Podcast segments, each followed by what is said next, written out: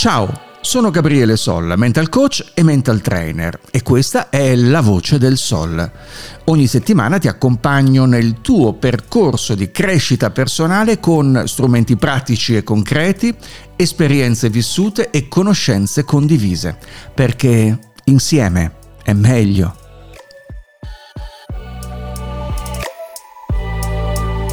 Il titolo di oggi l'ho deciso io e lo contesto seduta stante. Parto contestando il titolo che io stesso ho dato a questo episodio della Voce del Sol. Come gestire le emozioni negative. Noterai, avendo letto, immagino, il titolo del podcast, che ci sono delle virgolette prima e dopo l'aggettivo negative. Non esistono, dal mio punto di vista, emozioni negative. Questa è la premessa e adesso proverò a sviluppare al meglio questo concetto. Partiamo da una breve carrellata delle emozioni. Le emozioni primarie sono un po' come i colori primari che miscelandosi tra di loro creano una moltitudine di eh, sfumature cromatiche. Allo stesso modo le emozioni primarie eh, producono tutta una serie infinita di sottoemozioni, di stati emotivi, di stati d'animo. Quali sono le emozioni primarie? Se hai visto Inside Out, il cartone che qualche anno fa vedeva come protagoniste proprio le emozioni primarie, certamente le ricorderai. Ne mancava una, sorprendentemente mancava la sorpresa. Le altre invece c'erano. Ripassino. Felicità, tristezza, paura, rabbia, sorpresa e disgusto. Punto a capo. Asterisco. Ci sono poi tutta una serie di personaggi anche molto seri, molto affidabili e noti che questo elenco lo modificano un po' a piacimento e tolgono questo e aggiungono quegli altri. Sai come la penso io? Io penso che in questi casi ci sia tanto la voglia da parte di questi eh, studiosi, di questi ricercatori, di questi personaggioni di metterci la propria impronta io prendo per buone queste sei emozioni e le prendo per buone, peraltro, rifacendomi al papà degli studi più approfonditi e, qualcuno dice, fin troppo antichi, fin troppo datati, sono studi che risalgono agli anni 60, ma insomma sono studi ancora estremamente affidabili dal mio punto di vista, condotti da Paul Ekman. Dunque, esistono emozioni positive o negative a prescindere? La risposta no. Smettiamola di parlare di emozioni negative, perché quelle positive passano in cavalleria, ma quelle negative ci fanno paura, ci terrorizzano, diventano dei nemici da combattere, ci facciamo braccio di ferro, ci facciamo la guerra. Nella vita di tutti i giorni capita di etichettare le emozioni. È cruciale invece comprendere che ogni emozione ha una sua ragione di essere, indipendentemente da come la percepiamo. Se c'è un'emozione è il perché il punto, non è l'emozione. L'emozione è qualcosa che peraltro ci attiva rispetto a un fatto, ad un evento che può essere esterno a noi, può essere invece figlio della nostra interiorità. L'emozione è qualcosa che sta tra noi ed un evento non è il problema l'emozione. Comprendere questo ci porta ad una visione davvero più equilibrata, meno giudicante delle nostre esperienze emotive. Facciamo un esempio, la tristezza. La tristezza naturalmente da molti è vista ed è comprensibile come un'emozione negativa. A volte in realtà può essere un importante segnale che qualcosa nella nostra vita ha bisogno di attenzione o cambiamento. Se io mi fermo nella tristezza, e cioè se osservo il dito che indica la luna e resto sul dito senza alzare alzare lo sguardo verso la luna, è chiaro che mi perdo qualcosa. Quella tristezza a cosa è dovuta? E lì si apre un'esplorazione, un'indagine, un'analisi, un'autoanalisi che può essere ricchissima di sviluppi e può essere ricchissima di sviluppi positivi. Gioia e felicità, beh, eh, sono emozioni positive, vero? E ci mancherebbe altro. Certo, assolutamente sì, benvengano. Tuttavia, a volte possono nascondere problemi non risolti, possono essere una maschera per emozioni più complesse, poi riparleremo, faremo qualche esempio. Quindi riconosciamo che tutte le emozioni hanno un valore e un ruolo nella nostra vita. Se lo facciamo, se riconosciamo questa realtà, riusciremo ad affrontarle con una maggiore apertura, consapevolezza, eviteremo di rimanere intrappolati in giudizi autolimitanti. Quali possono essere gli effetti delle emozioni? La rabbia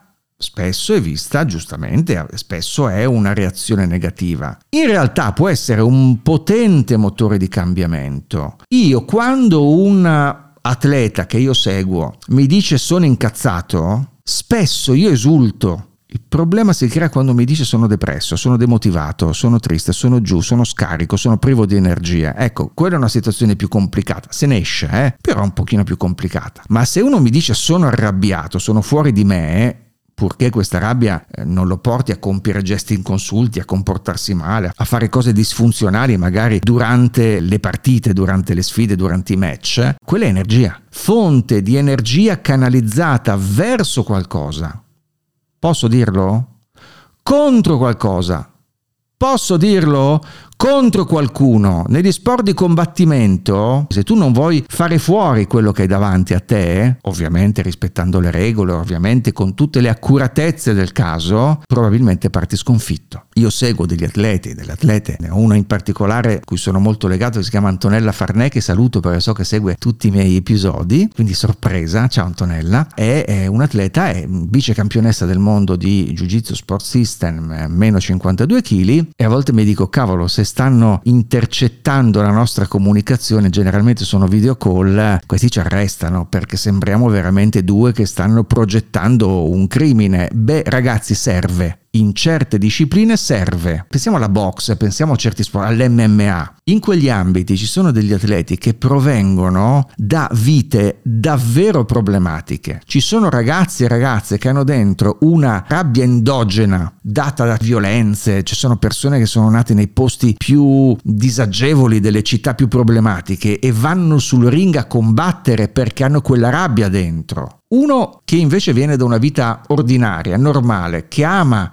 quel tipo di sport e che ama il combattimento, se non si dota di una rabbia paragonabile a quella del ragazzo che viene dalla banlieue parigina, parte sconfitto, vuol dire diventare cattive persone? No, vuol dire essere conseguenti alla sfida che si vuole affrontare. Quindi chiudo la parentesi del politicamente scorretto, quindi la rabbia può servire, la rabbia può servire perché produce energia che va canalizzata, quello è un lavoro, canalizzare al meglio l'energia. D'altro canto, la felicità, un'eccessiva felicità, un eccessivo ottimismo, a cosa può portare? Può portare per esempio a sottovalutare rischi, ad adottare comportamenti impulsivi. L'ottimismo sfrenato a volte produce una scarsa preparazione di fronte alle sfide della vita, ci lascia vulnerabili quando poi magari le cose non vanno come previste. Per questo quella corrente di pensiero per fortuna ormai è un po' desueta, ma in certi anni ha fatto sfracelli, anche qui da noi noi, pur essendo di matrice statunitense, eh, quella corrente del pensiero positivo cura prescindere, ha fatto vittime quanto una guerra, perché ci sono persone che affidandosi a questa visione rosea a monte a prescindere davvero dall'effettiva realtà, induceva ad atteggiamenti scriteriati che eh, poi hanno portato a fallimenti, hanno portato a fallimenti personali, a fallimenti imprenditoriali, eccetera, eccetera. Adesso per fortuna quella modalità, quella forma di pensiero positivo, eh, io sono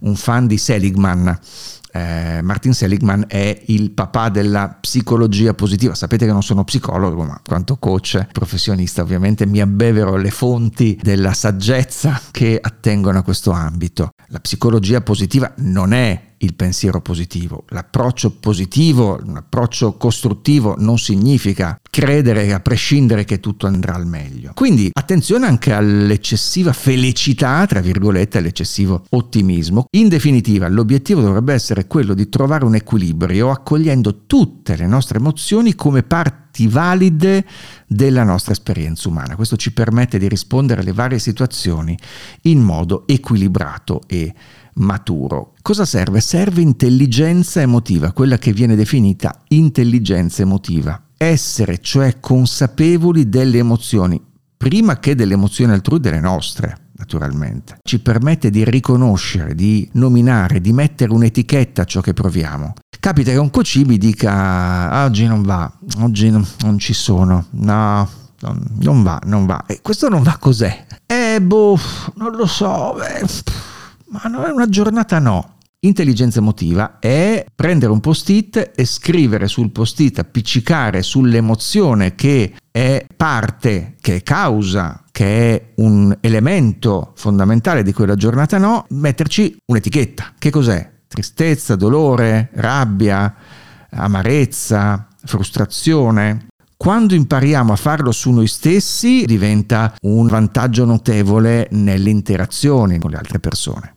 Riconosco quindi le emozioni e riconoscendole mi doto della capacità, della possibilità di gestirle. Notando un aspetto che è evidente, se io osservo un'emozione e per catalogarla devo osservarla, non ci sono più dentro.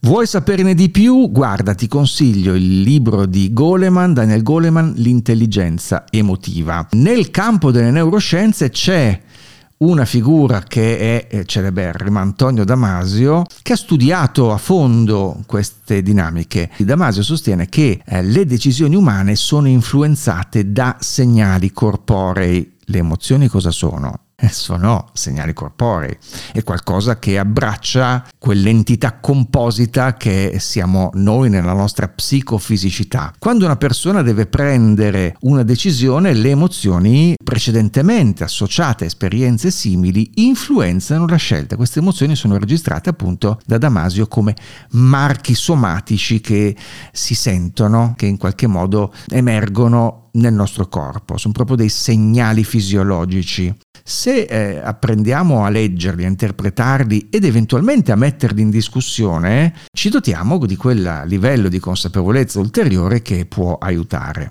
Se in passato abbiamo provato disagio, dolore a seguito di una determinata scelta, il nostro corpo ricorda questa esperienza prima ancora della nostra mente. Quando ci troveremo di fronte a una decisione simile, i segnali provenienti dal nostro corpo influenzano il nostro processo decisionale. È bene sapere questa cosa ed è bene gestirla. Quindi le emozioni ci forniscono informazioni rapide, intuitive che a volte possono essere vitali. E qui torna il discorso iniziale, non ci sono emozioni positive o negative e queste emozioni sono segnali che a volte vanno gestite e che sempre sono indicative di qualcosa accade che sia utile seguire le tracce di quelle emozioni perché ci possono portare a qualcosa, qualche esperienza, qualche consapevolezza che altrimenti non avremmo raggiunto, a cui altrimenti non avremmo avuto accesso. In aggiunta ci sono studi sul rapporto tra emozioni e memoria. Le emozioni svolgono un ruolo cruciale nel rafforzare i ricordi. Questo sono certo che tu l'hai provato nella tua vita. Gli eventi emotivamente significativi vengono ricordati più chiaramente e per un periodo di tempo più lungo. Se fai l'insegnante o se fai il formatore, insomma, se proponi contenuti alle persone aspettandoti che le persone assorbano questi contenuti, ricordatela questa cosa per l'apprendimento, per l'educazione, incorporare elementi emotivi nelle presentazioni, nel materiale didattico, migliora enormemente la comprensione e la memorizzazione. Quando affianco imprenditori, manager, persone che devono realizzare delle presentazioni in PowerPoint o in Keynote, basta con i muri di testo, a meno che non siano slide proprio super tecniche, ma le immagini, le immagini, meglio una slide con una sola immagine che si fa ricordare rispetto a parole che possiamo pensare evocative, ispiratrici e invece rischiano veramente di scivolare nel dimenticatoio. Vediamo qualche altro suggerimento pratico. Come è possibile, oltre a tutto quello che ho già detto, gestire le emozioni? La respirazione consapevole, qualcuno dirà a ridaie, ecco che mi riparla della mindfulness, eppure è una tecnica potente, ci aiuta a calmare la mente e il corpo e crea spazio per una maggiore consapevolezza emotiva. Io lavoro moltissimo con i miei coach, soprattutto con gli sportivi, ma non solo, perché tutti e sempre anche il manager, anche l'imprenditore, anche tu, qualunque cosa tu faccia, sei costantemente alle prese con le emozioni. Riuscire anche attraverso qualcosa di estremamente semplice, elementare ma potente come il respiro, il respiro consapevole, poi possiamo gestire le emozioni, possiamo distaccarci un attimo dalle emozioni, possiamo riuscire ad osservarle, possiamo governarle. Lato cognitivo naturalmente ci è data la possibilità di ristrutturare le emozioni, i pensieri automatici correlati a determinate emozioni, soprattutto le emozioni cosiddette, virgolette, virgolette, virgolette, negative. Ed è una tecnica che ci aiuta a sviluppare una prospettiva più equilibrata, meno distorta delle nostre esperienze. Questa è la ristrutturazione cognitiva. Bene, eh, sono convinto che questo episodio ti abbia fornito qualche strumento in più per gestire al meglio le tue emozioni. Questo podcast è realizzato con passione e tanto impegno. Se lo vuoi supportare, condividilo e lascia una recensione su Spotify o iTunes. E se ti va di seguirmi, mi trovi sul web, il sito è gabrielesol.com e su Instagram come gabrielesol underscore mental coach. Ci ritroviamo settimana prossima. A presto!